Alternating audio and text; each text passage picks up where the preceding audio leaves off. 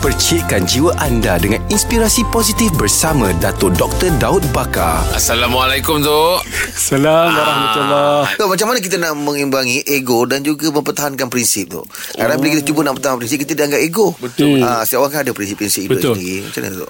Sebab tu ego ni satu perkara yang biasa dalam hidup. Mm-hmm. Jangan pandang negatif pada ego. Sebab ego dekat dengan prinsip. Ah. Kita nak pertahankan prinsip kena ada ego, kena ada kita punya Oh, betul jati lah. diri lah kan. Ah, betul. Jadi jangan salah pandang orang yang ego.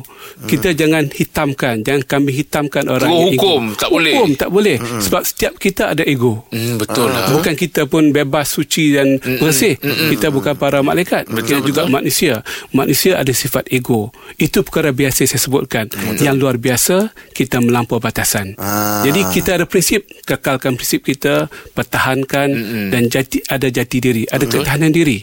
Jadi jangan kita rasa nak nak nak lembutkan diri, uh, tak ego kita leburkan prinsip. Tak boleh. Oh, prinsip kena dijaga. kena Ada jaga, maruh, eh. ada, ada jati diri dan sebagainya. Betul, betul. Jadi para pendengar sekalian, pastikan anda sanggup dan mampu mempertahankan sikap diri anda. Ini bukan uh, ego, ini ego yang baik.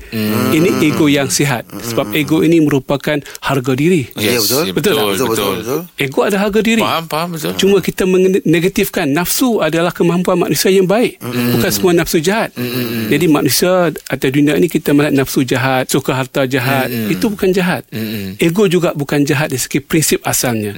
Prinsip asalnya ego adalah kemahuan manusia untuk mempertahankan harga diri sendiri, Ketegasan cara pemikiran sendiri dan sebagainya. Tapi jangan melampaui batasan Ah. dan kita kena hormat, gunakan perkataan yang baik, perkataan yang tidak uh, menyinggung mana-mana orang supaya kita dapat pertahankan prinsip kita dan juga kita juga mempertahankan ego kita yang baik, yang sejahtera. Oh, itu itu dia dia. clear ya. Ah, terima kasih banyak Terima itu. kasih, Dok, eh.